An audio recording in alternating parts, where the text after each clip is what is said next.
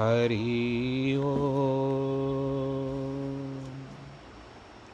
हरि ओ। हरि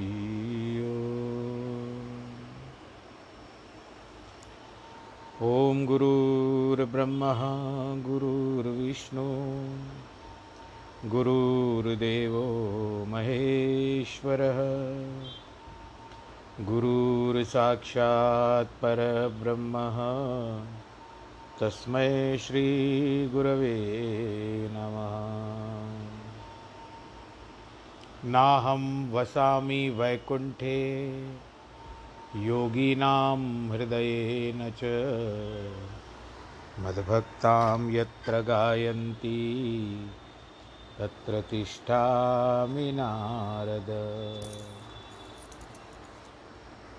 गजाननं भूतगणादिसेवितं कपित्जम्बोफलचारुभक्षणम् उमासुतं शोकविनाशकारकं नमामि विघ्नेश्वरपादपङ्कजम्।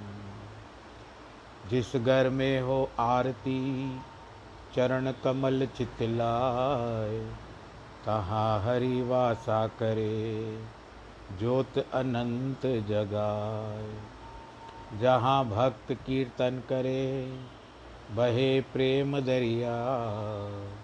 तहाँ हरि श्रवण करे, सत्यलोक से आए। सब कुछ दीना आपने, भेंट करूँ क्या नाथ? नमस्कार की भेंट लो, जोड़ू मैं दोनों हाथ। श्री कृष्ण गोविंद हरे मुरारे, हे नाथ नारायण वासुदेव। श्री कृष्ण गोविंद हरे मुरारे, हे नाथ नारायण वासुदेव।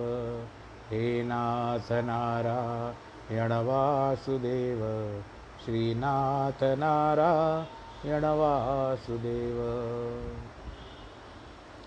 नारायणं नमस्कृत्यं नरं चैव नरोत्तमं देवीं सरस्वतीं व्यास ततो जयमुदीरये।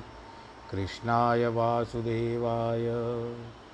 हरये परमात्मने प्रणतक्लेशनाशाय।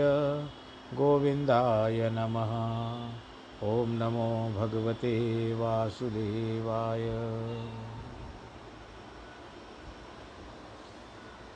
प्रिय श्रोतागणों, इस समय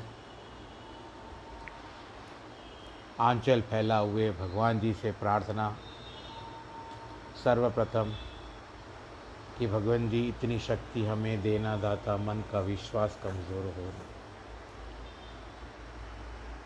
क्योंकि विश्वास, उसके ऊपर आत्मविश्वास, यही सब काम आता है।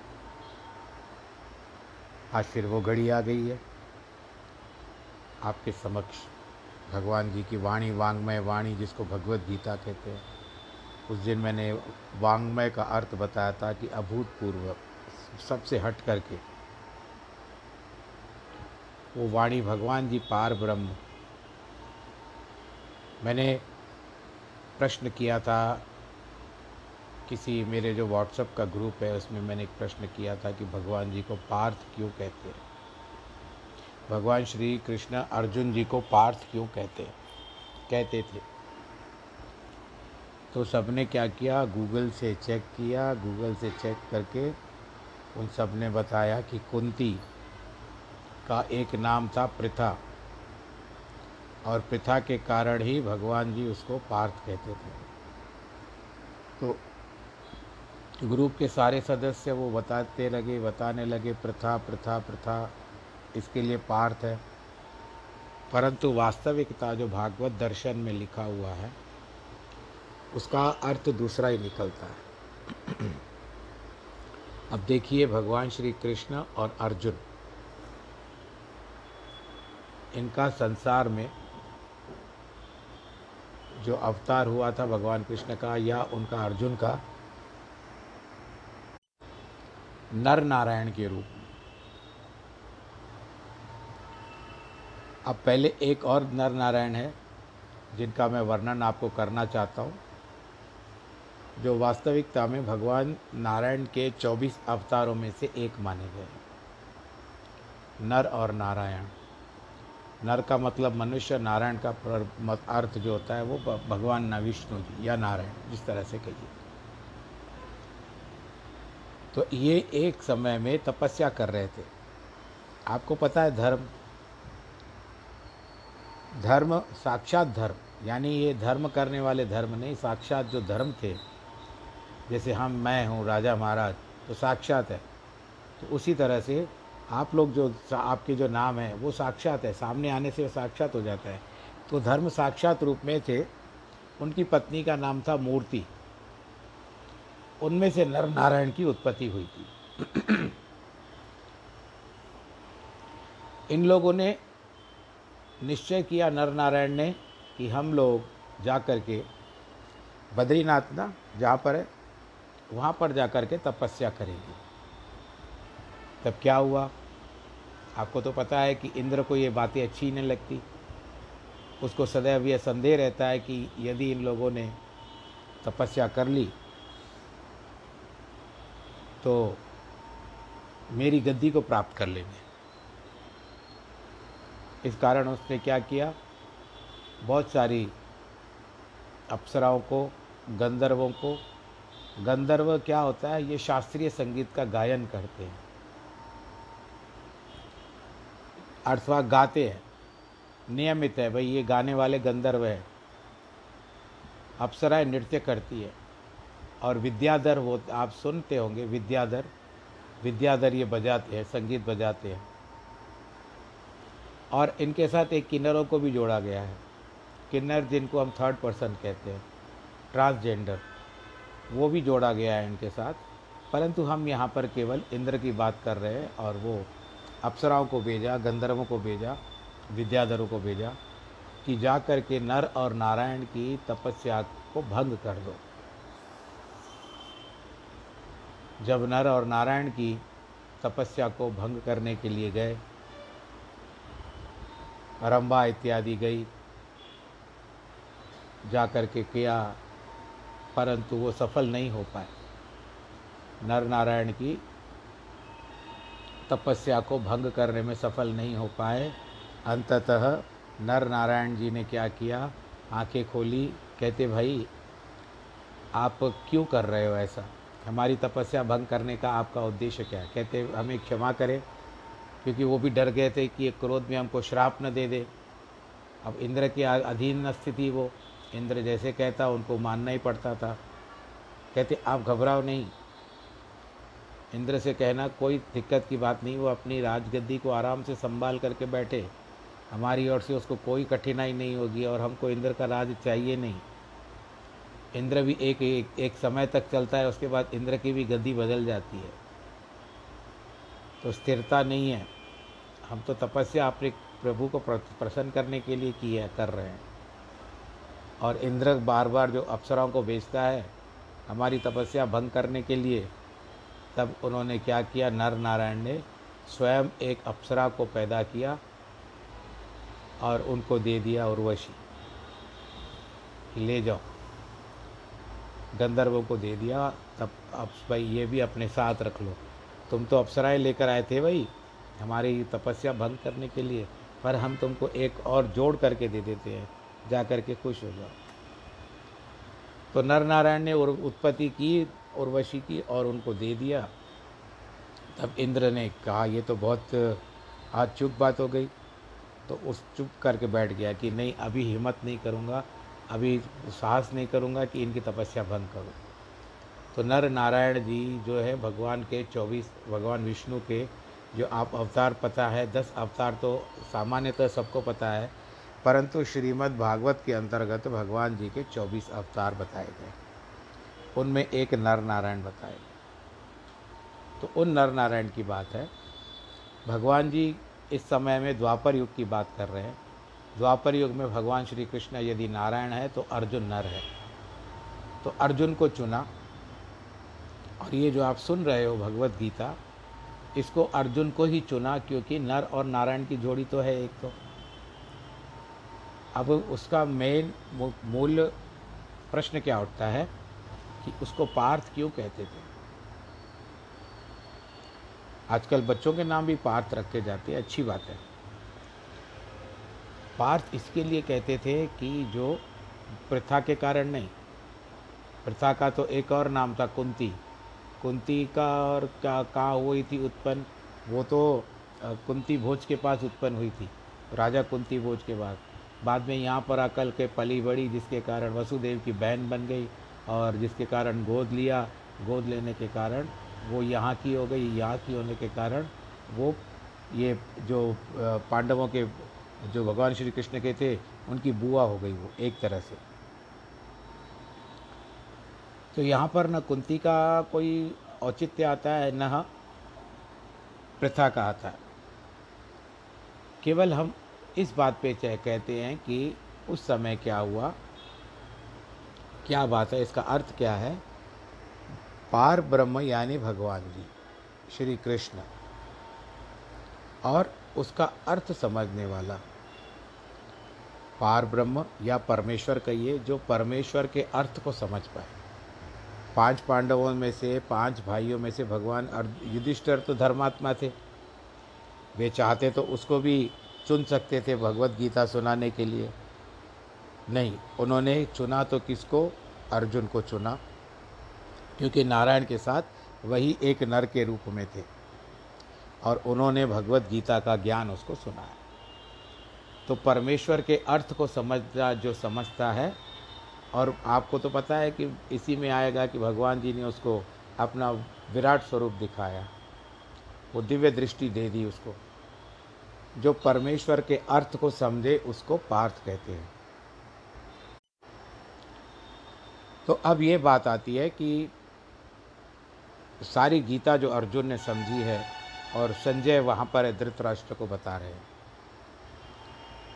संजय जो कोचवान थे, रथवान थे धृतराष्ट्र के, विदुर की भी, विदुर जी भी छोड़ करके चले गए थे, क्योंकि उनके समझाने पर भी दुर्योधन नहीं माना और कटु वचन कह दिए विदुर को, जिसके कारण दासी पुत्र तक कह दिया।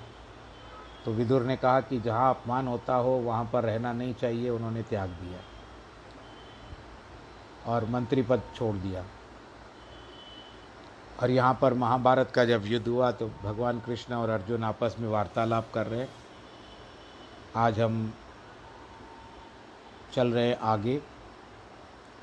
वो आगे है, अभी चौथा अध्याय।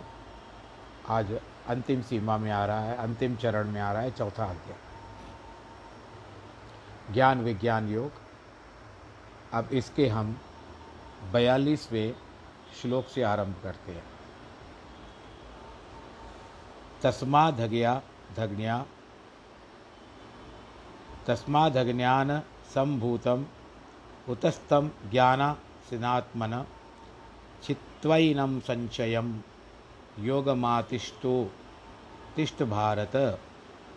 हे भरत वंशी अर्जुन। तू समत्व बुद्धि रूप योग में स्थित हो जा।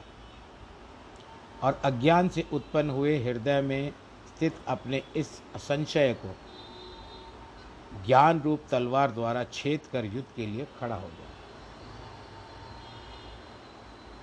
यदि कोई शत्रु होता है तो पहले उसकी शत्रुता का कारण खोजा जाता है। शत्रु क्यों हुआ? पांडव और कौरव आपस में क्यों शत्रु हुए? पृथ्वी के कारण, फिर उन्होंने अनाचार किया, दुराचार किया द्रौपदी के साथ, जिसके कारण शत्रुता हो गई। तत्पश्चात भी भगवान श्री कृष्ण समझाने के लिए आए, परंतु वो दुर्योधन नहीं माना, क्योंकि उसकी मत, मति भ्रष्ट थी और उसके लिए कहते हैं कि विनाश काले विपरीत बुद्धि, जब विनाश आता है तो बुद्धि विपरीत चलती है। तो शत्रुता का कारण खोजा जाता है। वह शत्रुता क्यों रखता है? अथवा वह किस आधार पर सामना करने के लिए तैयार हुआ है? अगर हम दोनों बातों की हमें जानकारी होगी तो हम भी उसका सामना कर सकेंगे। यही रास्ता राजनीति अथवा ज्ञान प्राप्त करने का है। संशय हमारा शत्रु है। कभी बड़े बड़े कर्मों को भी करने नहीं देता। मन में संशय धारण हो जाता है तो घबरा जाता है व्यक्ति और युद्ध करना उचित नहीं समझता, जिसके कारण शत्रु विजयी हो जाता है। आत्मा के अज्ञान के कारण संशय उत्पन्न होगा। तब हम अपनी सुनते हैं, आत्मा की नहीं सुनते।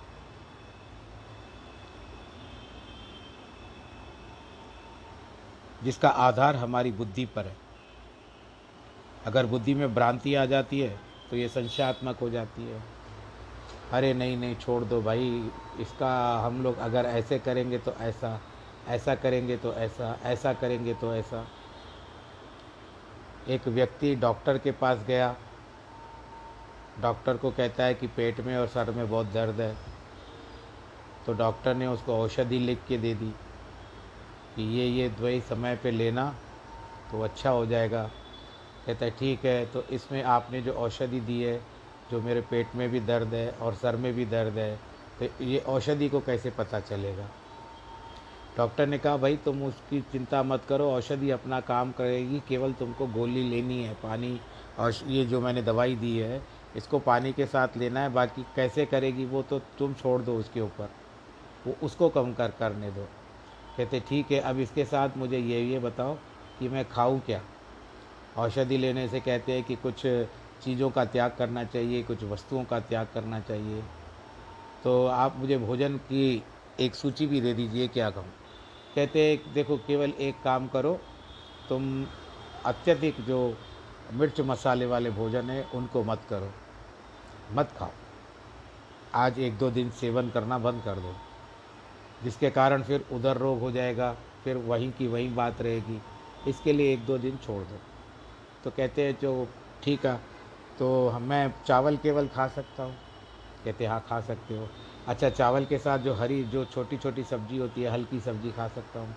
कहते हैं खा सकते हो। अच्छा उसके साथ एक रोटी जोड़ सकता हूँ? कहते हाँ जोड़ सकते हो।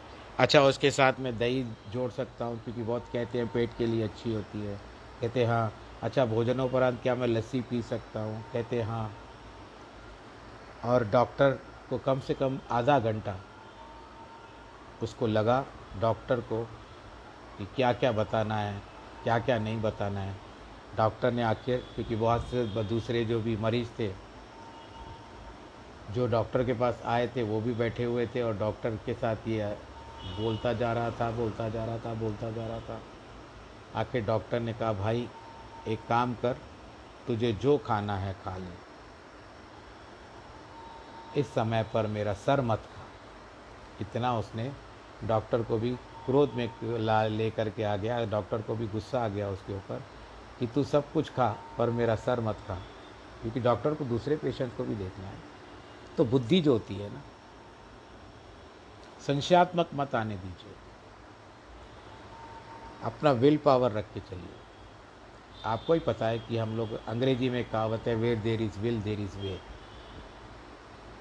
अपना आत्मविश्वास के साथ आप चलोगे तो आपको स्वयं मार्ग जहाँ चाह वहाँ रहा आपको स्वयं ही मार्ग मिल जाएगा। उसके लिए आपको कोई कष्ट की आवश्यकता नहीं है, चिंता की बात नहीं है। अगर ज्ञान रूपी तलवार की अज्ञान रूपी बुद्धि को काटा जाएगा तो संशय कहाँ रहेंगे? तुरंत नष्ट हो जाएँगे। आपके घर में भी जो छोटे छोटे कीड़े आ जाते हैं, दीमक लग जाती है, और क्या कहते हैं जिसको तिल चट्टे कईयों को पता होगा ना, तिल चिट्टे किसको कहते हैं? कॉकरोचेस को तिल चिट्टे कहते हैं। उन तिल चिट्टों को वो का घर कर देते आकर के, मोरियों से इधर उधर से निकलते रहते हैं। और छोटे छोटे जीव जंतु की चीटियाँ, मकोड़े इत्यादि आ जाते हैं। छिपकलियाँ आ जाती है। तो क्या आप उनको घर में रहने देते हो? तब बुद्धि में संशय लाते हो कि ये पाप होगा? आप कोई ना कोई प्रयत्न करके ये बिन बुलाए जीव है।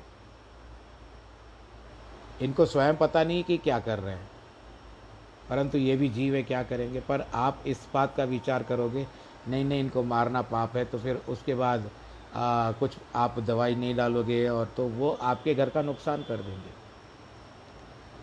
और आप एक एक मकोड़े को पक मकोड़े को पकड़ करके आप घर के बाहर थोड़ी ही थोड़ी छोड़ के आ सकते हो। आप थोड़ी दवाई डाल दो स्वयं ही भाग जाएँगे। और इसके लिए कहते थे कि इनका उपचार है तो आप उस उपचार का प्रयोग करो। ऐसे नहीं कि मैं आपको जीव हिंसा के लिए प्रेरित कर रहा हूँ, परंतु वो आपका कर्म है, नहीं तो आपके घर की सत्यानाशी कर लेंगे। ये तो क्योंकि ये कौन है? ये सारे जो, सारी सेना जो ठहरी हुई है, ये इनका उपचार करना ही था कृष्ण भगवान को। उनकी इच्छा से ही था ये, युद्ध हो रहा था। तो ये यदि हम लोग कहेंगे, नहीं नहीं, ये मरने से ये होगा, वो होगा तो आप उसके लिए, आपका जो कर्म करना है, फिर भी मैं ऐसे नहीं कि आप उनको छोड़ दो दयावाल दयावंत कई लोग होते हैं, परंतु आप अपना कर्म करिए। आप दवाई डाल दीजिए, खाते हैं, नहीं खाते हैं, आप सारा दिन थोड़े ही उनके पास सामने लेकर के घूमोगे, हे भाई की चींटी, ये भाई मेरे से दवाई ले ले, तू खा, एक भाई मकोड़े तो मेरे से ले ले, या मैं तुझे छोड़ करके तब तक तो आपको काट लेगा वो। घर में सर्प आ जाए और सर्प का आप उपचार न करो, उसको निकालने का प्रयत्न न करो। तो सर्प किसी को भी डर सकता है। आपके जा, आप जान की जा जान पर आफत आ सकती है। तो कहने का तात्पर्य यही है कि अपना कर्तव्य करना है। आपके सामने यदि कोई कष्ट आता है तो आपको उसके ऊपर तलवार लेकर के खड़ा हो जाना। और काट काटना अवश्य हो जाएगा तभी वो नष्ट होंगे। भगवान ने बताया कि ज्ञान प्राप्ति के लिए किसी ब्रह्म श्रोत्री और ब्रह्मनिष्ठ महात्मा की शरण में जाना चाहिए। ब्रह्म किसको कहते हैं? परमात्मा को। निष्ठा जिसके प्रति होती है, ब्रह्मनिष्ठ। केवल भगवान है। मुझमें राम, तुझ में राम, सब में राम समाया कर ले सबसे प्यार जगत में। कोई नहीं है पराया। ठीक है।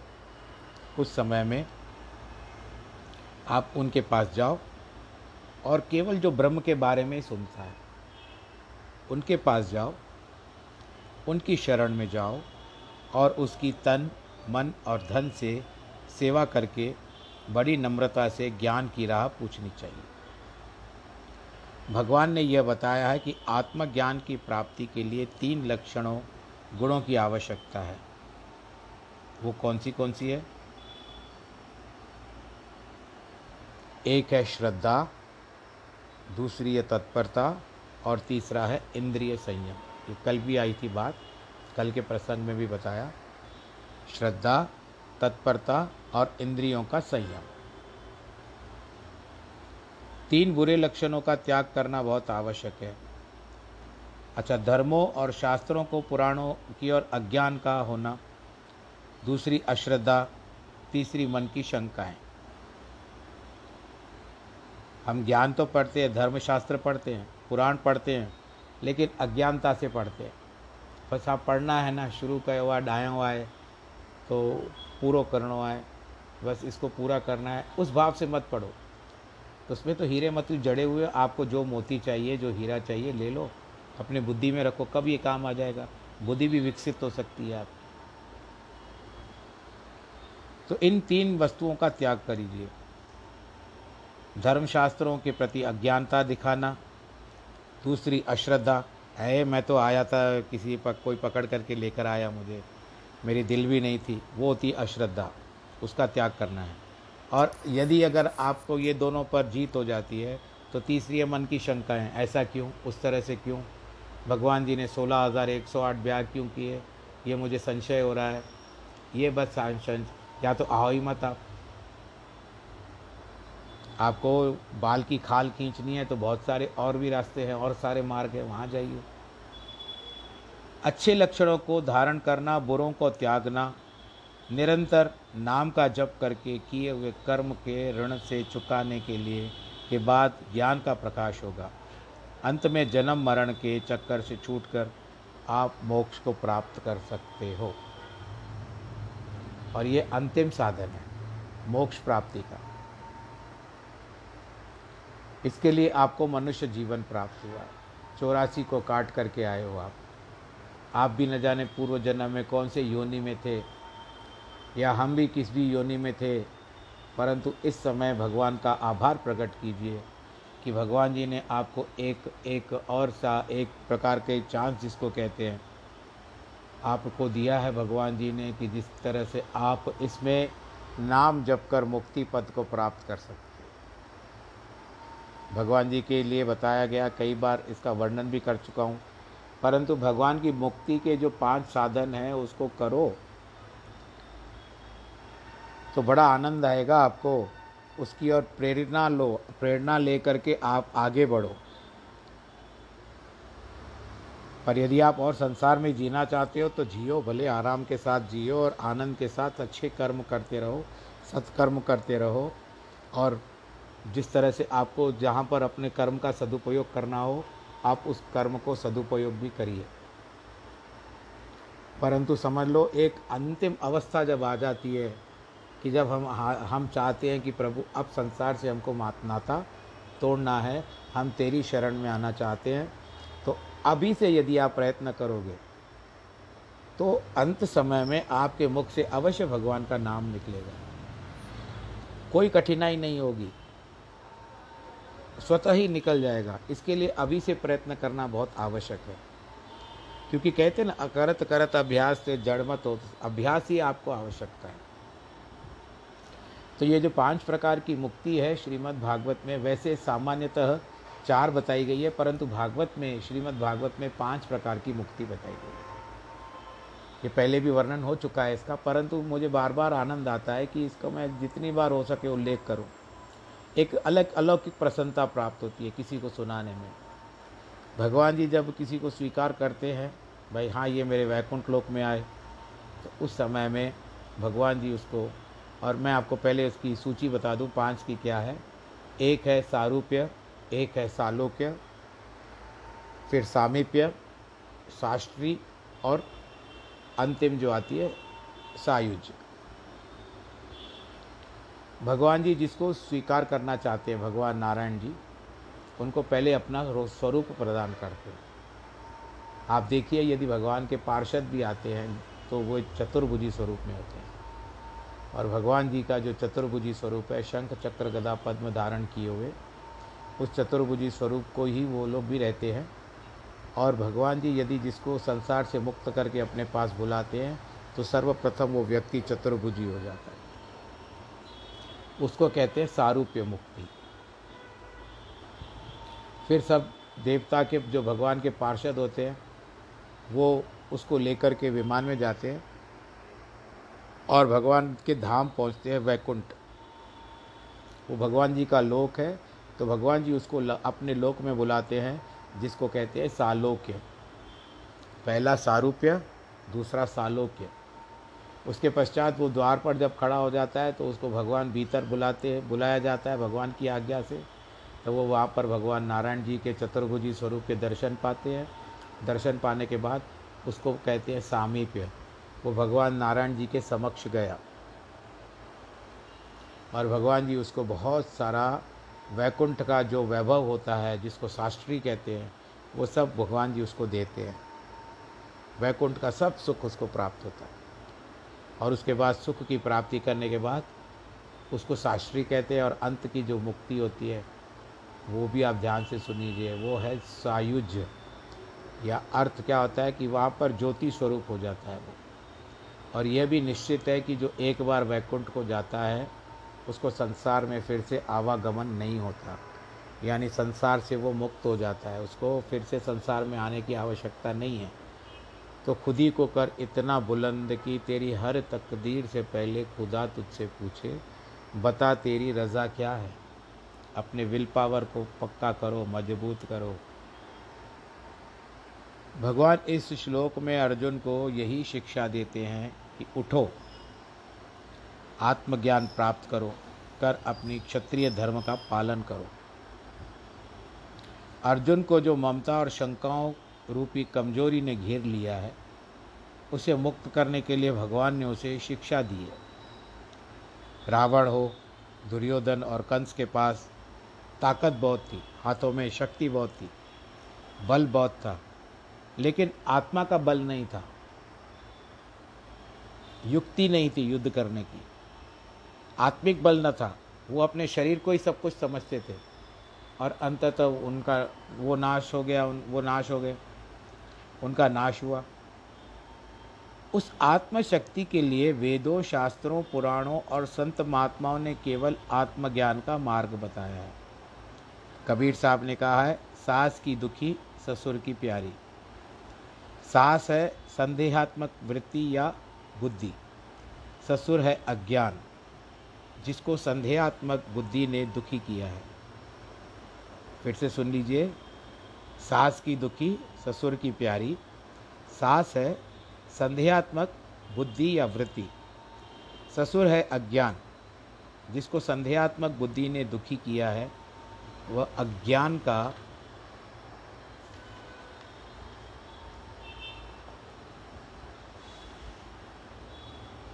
प्यारा होगा।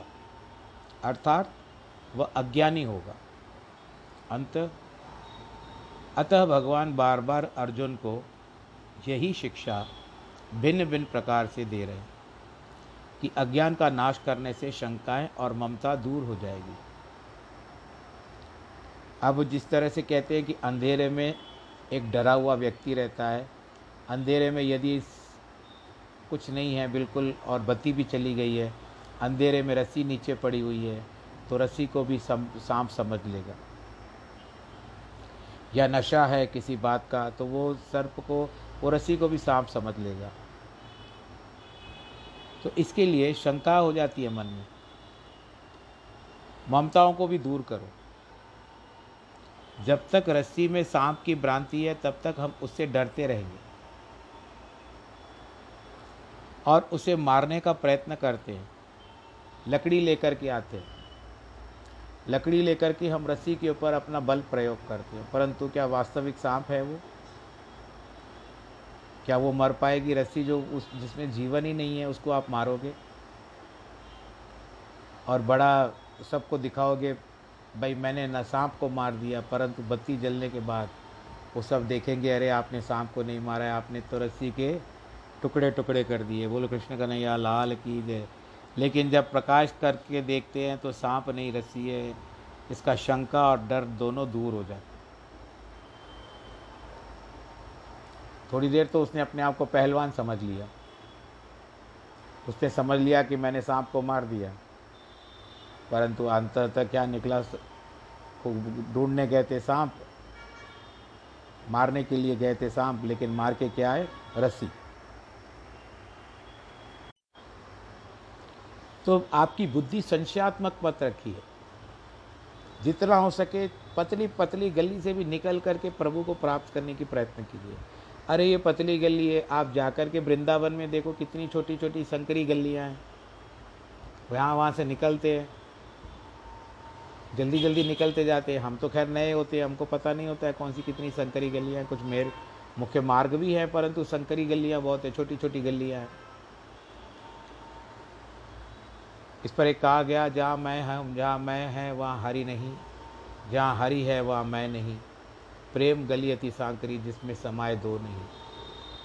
जहाँ पर मैं है, होती है, मैं मैं करता रहता है, वहाँ हरि नहीं आते। और जहाँ पर केवल हरि हो जाते हैं, वहाँ पर मैं नहीं आती। क्योंकि हरि के आगे मैं की नहीं चलती। इसके लिए कहा गया है, जहाँ मैं है, जहाँ व्यक्ति मैं मैं करता है, वहाँ हरी नहीं आएगी। और जहाँ जब हरी आ जाएँगे तो फिर मैं मन बना छूट जाएगा आपका।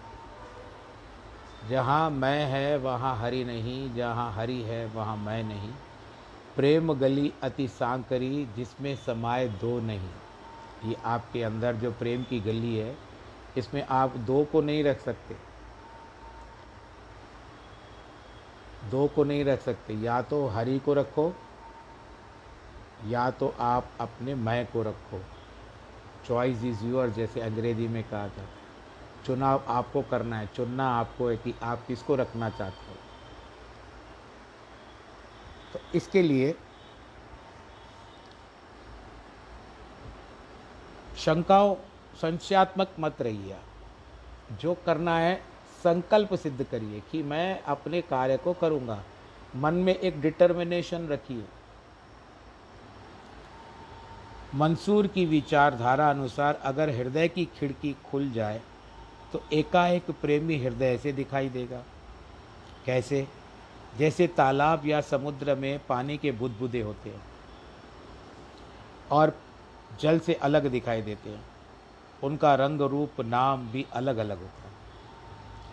परंतु जैसे ही आँखें खुलती है, फूट जाते हैं, जल में लीन हो जाते हैं, इसी प्रकार हृदय की आँख खुल जाने से अपने को ही ब्रह्म स्वरूप मानेंगे उसके पश्चात तभी संदेह, ममता, राग, द्वेष मिट जाएँगे।